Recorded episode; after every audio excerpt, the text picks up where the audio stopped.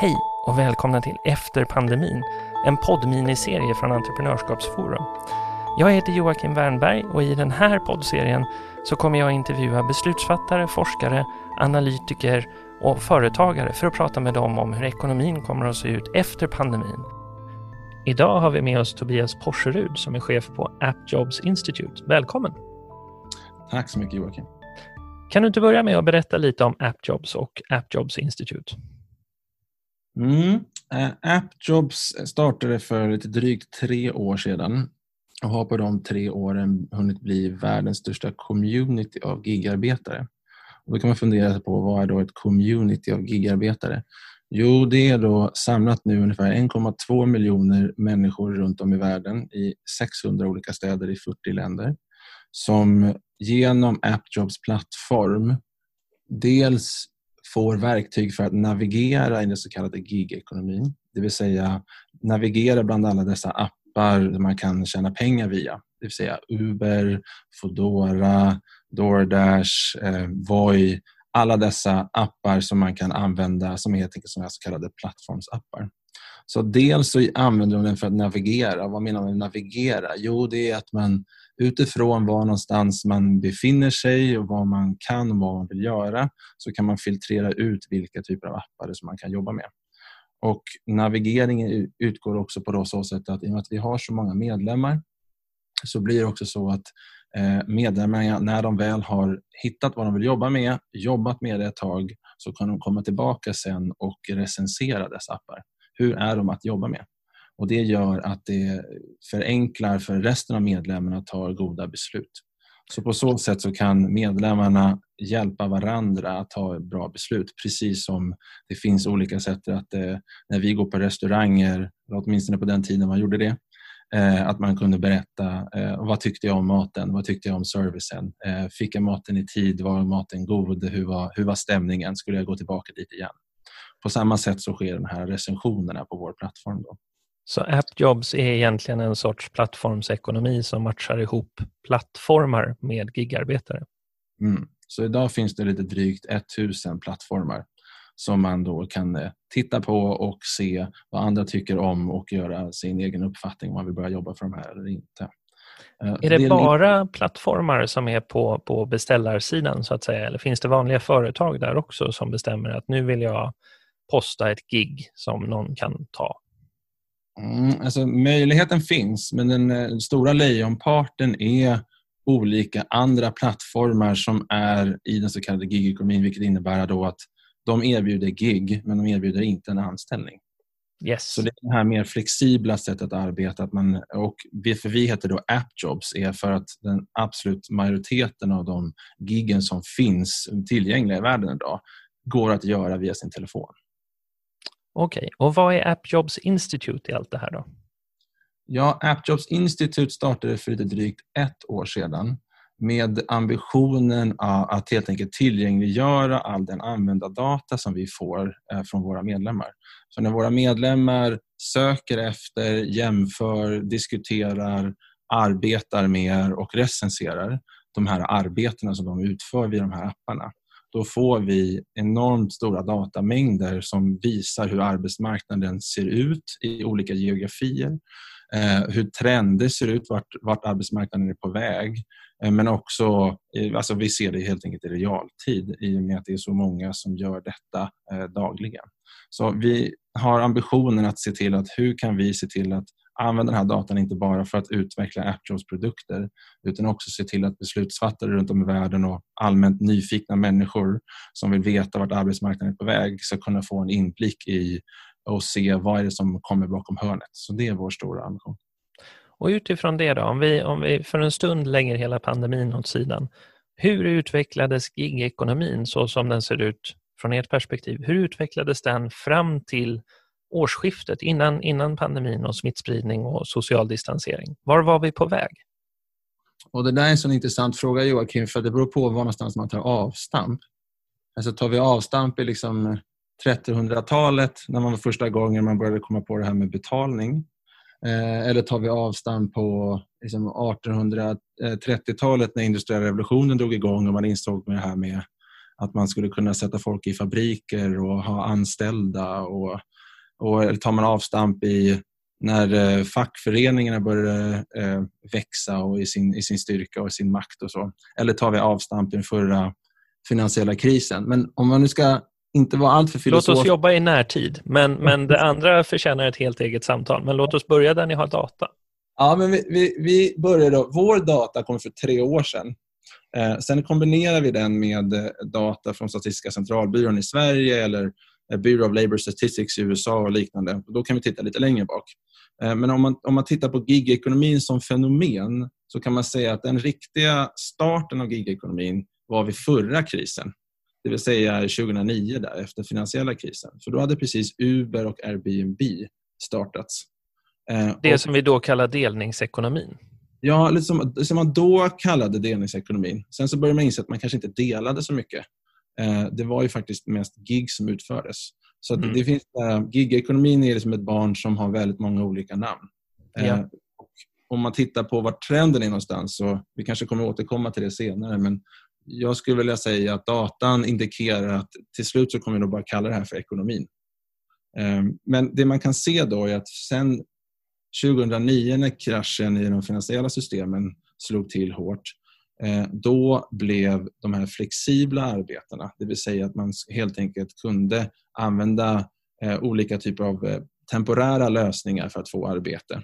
Och Det var ett sätt att få igång den framförallt amerikanska ekonomin igen. Så nio av tio jobb, lite drygt nio av tio jobb i USA under perioden 2010 till 2018 adde, alltså adderade nya jobb som inte fanns innan var, är så kallade flexibla arbeten, det vill säga inte fasta anställningar. Mm. Eh, och det här har ju då jättestora effekter på hur vi utför arbete, hur vi organiserar arbete, vilka lagar man har och så. Så det som man kan säga för korta svaret på din fråga Joakim, var någonstans var arbetsmarknaden på väg och gigekonomin i synnerhet.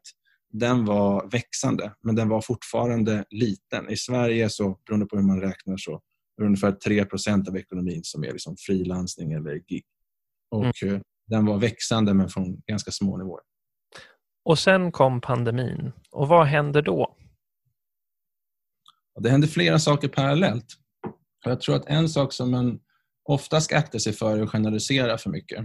Och vi ser ju vår data dels eh, i olika geografier men också i olika kategorier. Alltså vad är det man söker sig till?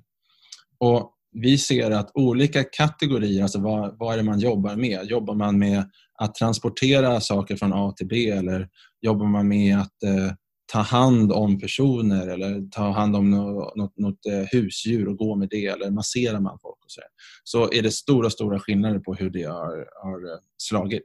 Så vi kan se en riktigt stor peak upp i graferna eh, för allting som har med transport att göra.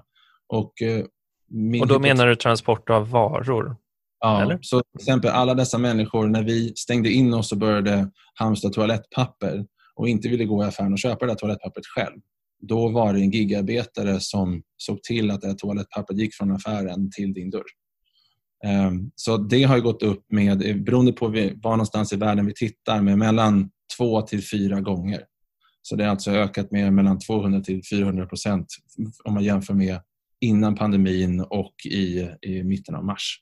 Och nu har det gått ner något den senaste tiden men det är fortfarande så att det är, allting som har med transport eh, är ja, men drygt dubbelt så vanligt nu som det var innan.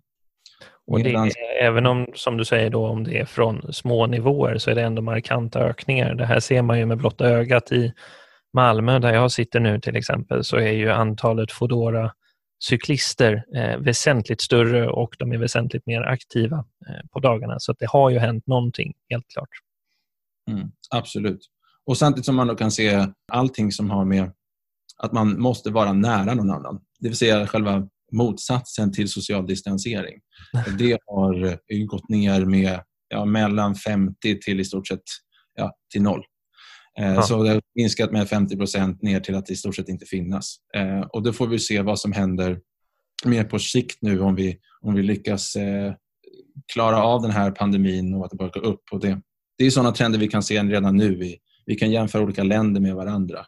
Och Där ser vi en väldigt tydlig trend i att beroende på hur hårda restriktioner som de olika regeringarna eller parlamenten har, har haft eh, för de olika länderna så har det påverkat även gigekonomin.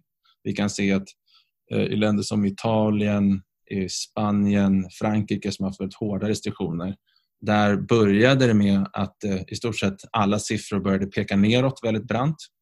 Och sen så ser vi att när, nu när vi har börjat, när fler personer kan gå utomhus och de här restriktionerna har börjat lättats gradvis, då går också kurvan upp i hur många personer som deltar i den här gigekonomin också. Så det, gigekonomin är väldigt eh, talande på det sättet för att eh, efterfrågan och eh, sättet man kan tillgodose efterfrågan, alltså tillgången helt enkelt, är så himla tätt kopplat så att det blir nästan i, i realtid. Det slår mig också att de tjänster som du beskriver som då ökar, som är transport, eh, om det är av matvaror eller om det är av eh, mat från restauranger eller ja, leverans av olika typer, det är ju också tjänster som är intimt förknippade, inte bara med förändrade behov hos slutkonsumenten utan också med andra företag. Det är ju till och med så att gigekonomin här handlar inte bara om arbetstillfällen eh, under en kris. Det handlar ju också om arbetstillfällen som stödjer restaurangbranschen och butiker. Eller hur? Ja, visst är det så. Visst är det så. Och, även om man, och också om man tar det på en mer, om vi, om vi tar eh, örnperspektivet eller helikopterperspektivet på det här, alltså den här typen av utveckling hade vi nog inte sett för tio år sedan. Eh, av den enkla anledningen att tekniken fanns inte på plats. Eh. Nu är det exceptionellt enkelt eh, att om jag har en cykel och liksom, då registrerar jag bara att hej, jag har en cykel, vad finns det för olika möjligheter för mig? Och så, så ser jag till att börja jobba för den appen som jag tror funkar bäst. Under förutsättning naturligtvis att den appen har arbete för mig just då. Men att den här appen överhuvudtaget finns är ju en, en en produkt av en lång teknisk utveckling som har gjort att det har blivit mycket, mycket enklare och billigare att liksom, hitta varandra, att kommunicera med varandra och att arbeta med varandra. Så att den här trenden skulle jag liksom vilja kategorisera som en megatrend. Mm. Eh, och den, kommer te sig väldigt, den kommer få många uttryck. Eh, gigekonomin är ett uttryck för det här. För det är något, på något sätt liksom extremen i detta. Där, där har man ju sett till att man går från det här att man jobbar inom samma tak, eh, man är på samma kontor, till att man kan jobba var någonstans som helst i världen. Och det ter sig att man, ja, extrema uttryck att man använder sin telefon, att man inte ens har någon chef. Och man mm. loggar in när man vill börja jobba, man loggar ut när man, eh, när man vill sluta börja jobba. Eh, och Det här har naturligtvis jättestora konsekvenser för hur vi hur vi bedriver, alltså hur arbetsmarknaden ser ut och hur det påverkar människorna i den. Och både som entreprenörer och som eh, personer som faktiskt eh, ja, arbetar i detta. Mm. Så det kommer få stora konsekvenser. Och om jag ska använda ett ord för hur, hur den här krisen kommer påverka arbetsmarknaden framöver så tror jag, och för det ser vi i vår data, att det indikerar i alla fall, det är att den här covid-19 pandemin kommer katalysera detta precis som den finansiella lågkonjunkturen, eller krisen och den efterföljande lågkonjunkturen gjorde 2009. För att det ena är liksom gigekonomins barndom och det här är någon sorts, kanske då på väg upp i, i gigekonomins tonår, att det faktiskt mognar och integreras ytterligare i branscher som restaurangbranschen och andra delar av ekonomin mycket tydligare. Ja, precis som tonåringar Joakim, är det också så att Eh, tonåringar kan vara ganska bråkiga. Så just nu så är det ju så att det finns mycket saker som inte är på plats än. Allting är ju så nytt. Eh, och Jag tror att det också är en av de stora anledningarna varför, trots att den, åtminstone i Sverige än så länge, är en ganska liten företeelse, eh, får så pass mycket uppmärksamhet. Och I och med att, eh, ja, om nu liksom datan eh, visar sig vara korrekt över tid också, om fler personer helt enkelt antingen tvingas eller vill gå in i gigekonomin så kommer också det dra åt sig mer uppmärksamhet i eh, det publika samtalet. Låt oss, låt oss titta på de här konsekvenserna då, vad som händer efter pandemin mot, mot bakgrund av allt det här du har sagt. Vi börjar med, vi kan återvända till samhällsdebatten, men vad tror du händer när Folkhälsomyndigheten säger blåser eh, fara över och vi släpper på regleringarna och alla har chans att slippa ha videomöten och gå tillbaka till eh, det normala igen. Många pekar ju på att det kommer vi inte göra. Vi kommer få en bruten kurva. Det finns ett tydligt före och efter. Hur kommer gigekonomin att se ut efter? Hur kommer efterfrågan och utbudet på den typen av arbete att se ut när, när pandemin är bakom oss? Ja, eh, nu, nu blir det ju gissning här. Såklart. Men om jag baserar gissningen på den, den data vi ser eh, så är min gissning att i och med att det är så många som har förlorat sitt fasta anställning eh, och att det antagligen kommer vara en lågkonjunktur, oklart, oklart hur länge, men det kommer inte vara liksom, glada tider i ekonomin i den närmsta framtiden. Det kommer innebära att fler personer kommer vilja försöka få se till att man kan få en inkomst på annat sätt än att få en fast anställning, fast anställning i och med att man inte kan få det. Eh, och Då kommer gigekonomin vara det första och enklaste steget att börja få en sidoinkomst. Eh, för det är den enda som eh, hela tiden är öppen för alla. Betyder och- det då att de som är giggare, alltså om vi Många har säkert bilden av att giggaren är just den här Foodora-cyklisten som jag tog upp, men, men den, de som nu får lämna sitt arbete och möjligtvis kommer ha svårt att få ett arbete i en lågkonjunktur kommer ju vara många, många fler och en större bredd av människor än vad det kanske var innan pandemin. Betyder det att gigekonomin kommer att bli ännu bredare i vilka som deltar i den och vilka tjänster som förmedlas? Mm, Alltså gigekonomin är, den har ju blivit personifierad med eh, de här starka färgerna på ryggsäcken när folk eh, cyklar runt med dem. Just det. Men den är mycket mer divers än så redan nu.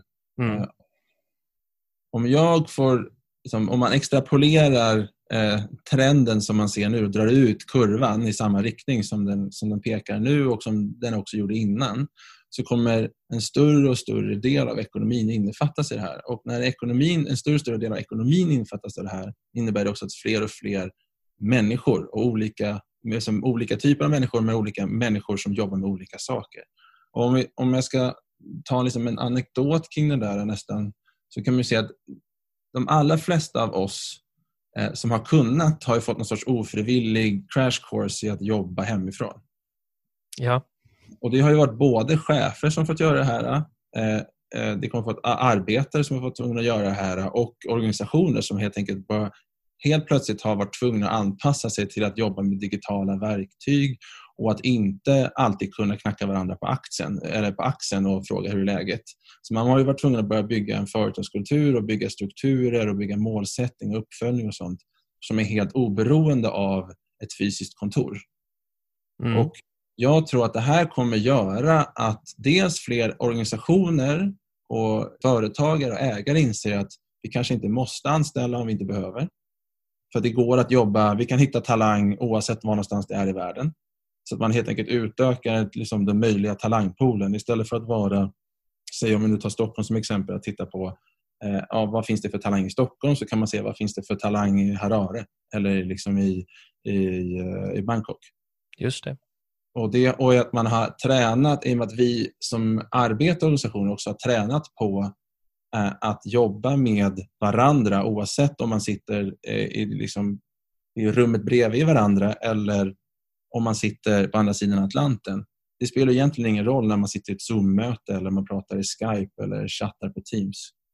Så jag tror att det här både kommer få effekter för hur företagsledare och chefer funderar på hur de ska organisera arbete. Men jag tror Mm. också att det får effekter på de som utför arbete.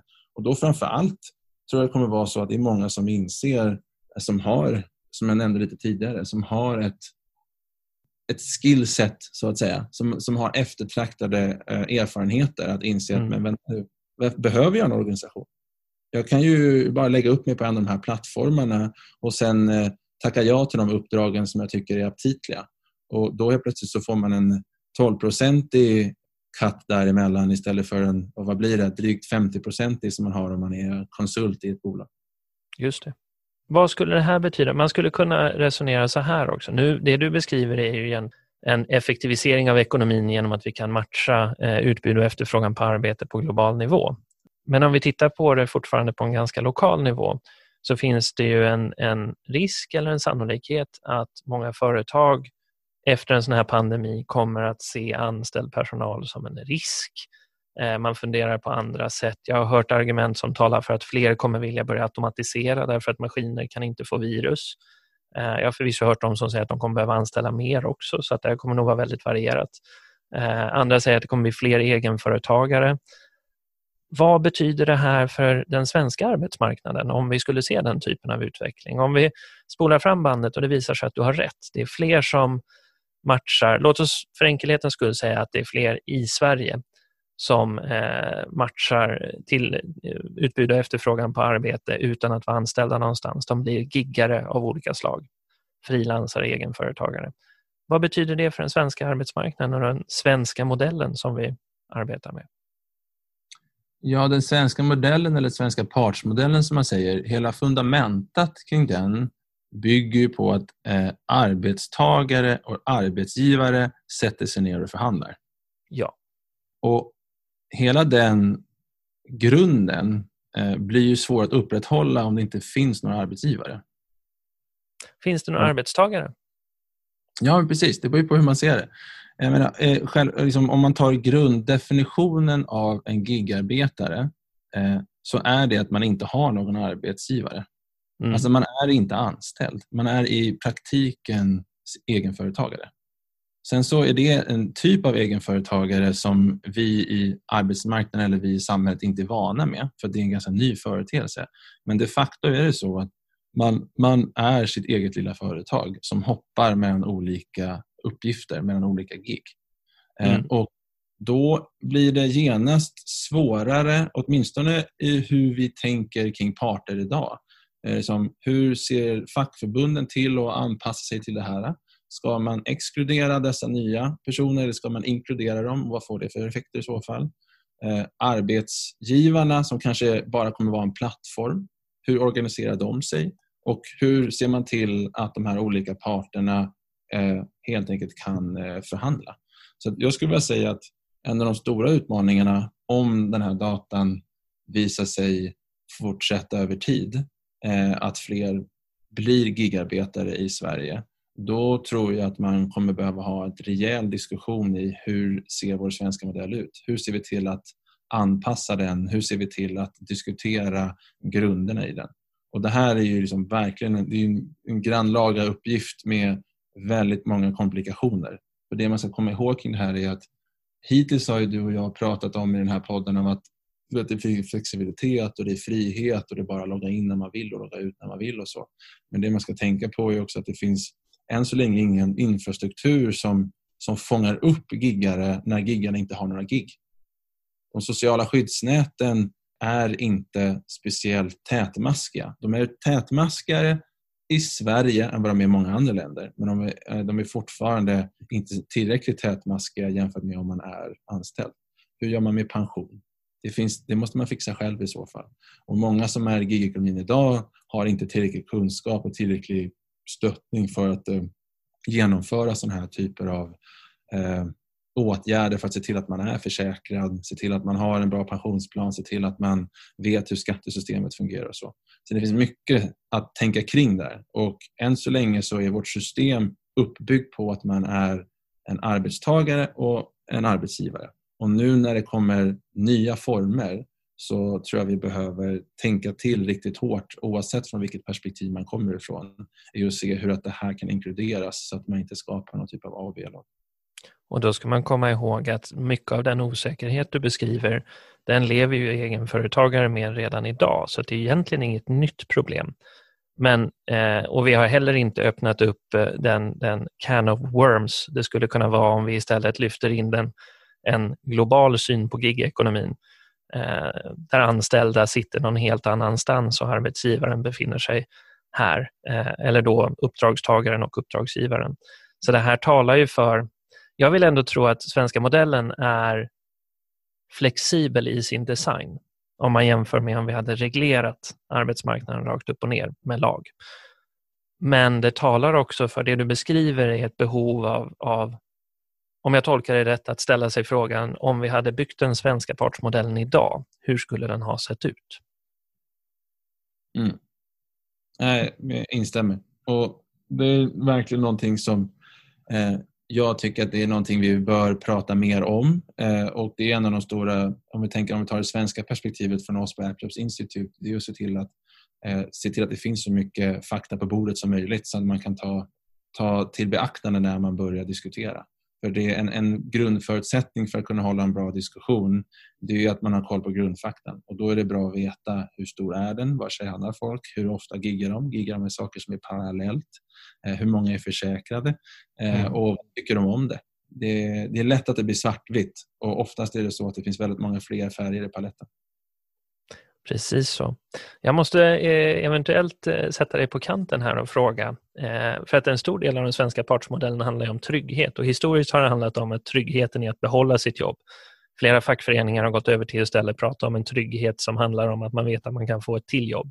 Jag vet att Unionen har trygghet, inte arbetet du har utan arbetet du kan få, tror jag har varit deras motto. Eller är fortfarande, jag vet faktiskt inte.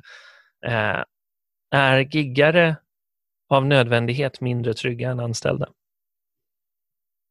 I teorin nej. men i praktiken idag, för de flesta, ja. Eh, och Det handlar helt enkelt om att eh, gigekonomin i teorin är ju både för liksom, det är både libertarianernas våta dröm och eh, personer som i första hand tänker kring arbetarnas fri och rättigheters våta dröm. Om man tänker på det. För att gigekonomin, det man, om det finns full transparens på arbetsmarknaden och vem som helst kan hoppa till vad som helst när som helst, då finns det ju, för libertarianernas perspektiv så är det också fri konkurrens i sitt esse. Men det bygger på att också informationen är fri. Och idag finns det stora inlåsningseffekter i många av de här plattformarna. Så om du börjar köra för ett visst företag och eh, får ett antal olika recensioner av hur du är som chaufför nu kan du inte bara ta den recensionshögen som visar att du har 4,5 av 5 stjärnor till exempel och gå till ett nytt sån här äh, chaufförsplattform och köra där. För att den, just nu så är det väldigt, väldigt svårt att ta med sig den informationen vilket gör att du kanske stannar vid det här första företaget utan att du egentligen vill det trots att du skulle få mer betalt någon annanstans. Så om vi lyckas få till att det finns en full transparens och liksom så kallad fri rörlighet även digitalt då kan det bli nästan som en konsumentmakt där du som arbetare kan strömma musik, eller förlåt, strömma arbete precis som du idag strömmar underhållning på Netflix eller Spotify. Eh, men det bygger ju på att det finns eh, recensioner hur den här appen är så att du kan ta bra beslut på att ah, okay, den här appen ger mig faktiskt mindre pengar per tidsenhet jag lägger ner och de verkar ha liksom, Eh, den här andra appen verkar ha väldigt bra eh, liksom skyddsnätsförsäkringar och liknande. Eh, och då kan man ju genom den här fria informationen lättare navigera i den här ekonomin och det skulle i sin tur göra att man får både en högre frihet som den här gigekonomin erbjuder men också att man buffrar för den här minskade tryggheten som den också innebär. För Jag tror att det är det som är det stora skiftet. Vi går från ett skifte där man har en trygg anställning med väldigt lite flexibilitet åt båda håll till en ekonomi som är mycket, mycket mer flexibel för dess nackdelar och dess fördelar men också mindre säker. Då, kan man säga. Så, Så det, går får... att bygga dynamisk trygghet helt enkelt? Ja, precis. Hur ser man till att man maximerar potentialen i den här friheten som det faktiskt kan leda till både för företagare, ja för företagare blir vi ju alla snart i så fall, då, det vill säga de här giggarna. Eh, och hur ser man till att det samtidigt buffrar för att eh, folk ska kunna ha en, eh, en trygghet i sin vardag. Och Det du beskriver här är egentligen två delar av pusslet. Det ena är den dialog du efterlyser med svenska modellen, att vi, att vi, svenska partsmodellen, att vi måste prata om hur den ska organiseras för den här typen av framtidens arbete eller omorganisering av arbetslivet. Och det andra är de tekniska förutsättningarna. Och där är ju både ni men andra, det finns ju andra appar som eh, Mystro tror jag var som var tidig för olika typer av eh, biltransportsappar i USA för att poola ihop eh, Uber med andra tjänster och se var, var kan jag få bäst föraruppdrag. Precis det du pratar om, att porta sina, eh, kunna porta ut sina rekommendationer och sin rating för att visa att man, man förtjänar tillit i andra delar av gigekonomin. Det tror jag kommer vara oerhört viktigt framöver. Och ni är ju ett lysande exempel på att börja bygga sådana infrastrukturer så det ligger också i, i gigekonomins intressen uppenbarligen. Om man då, precis som du säger, vill ha eh, kött på benen och följa den här debatten och kunna ha data och ta del av faktaunderlag, var hittar man det? När det gäller mm. vad AppJobs Institute producerar? Ja, men om man vill följa oss, vilket jag naturligtvis blir glad för, så får man gärna göra det eh, dels genom att gå på, in på vår webbsida som är institute.appjobs.com. Eh, där kan man både se till att eh, skriva upp sig på det eh, varannat, vecko, varannan vecka nyhetsbrevet vi har som helt enkelt försöker skapa en bild av hur, hur rör sig gigekonomin för tillfället och vart den, var någonstans är den på väg. Eller så kan man följa oss på, liksom, på Twitter. Ni hittar oss på AppJobs Institute eller på LinkedIn för den delen. Och vill man, vill man interagera med mig på något sätt så hittar man mina kontaktuppgifter på hemsidan eller så finns jag på Twitter på snabel Porserud. Vi kommer länka in de här sidorna på poddavsnittet också i textbeskrivningen så att man kan hitta dem där. Bra! Tack för att du tog dig tid Tobias. Tack. Du har lyssnat på Efter pandemin, en poddminiserie från Entreprenörskapsforum. Om du går in på Entreprenörskapsforums hemsida så hittar du en undersida som heter just Efter pandemin och där finns det en utlysning för att samla in korta policyförslag. Du hittar riktlinjerna för hur man skriver ett policyförslag och du hittar också alla poddar i den här serien. Tack för att du lyssnat!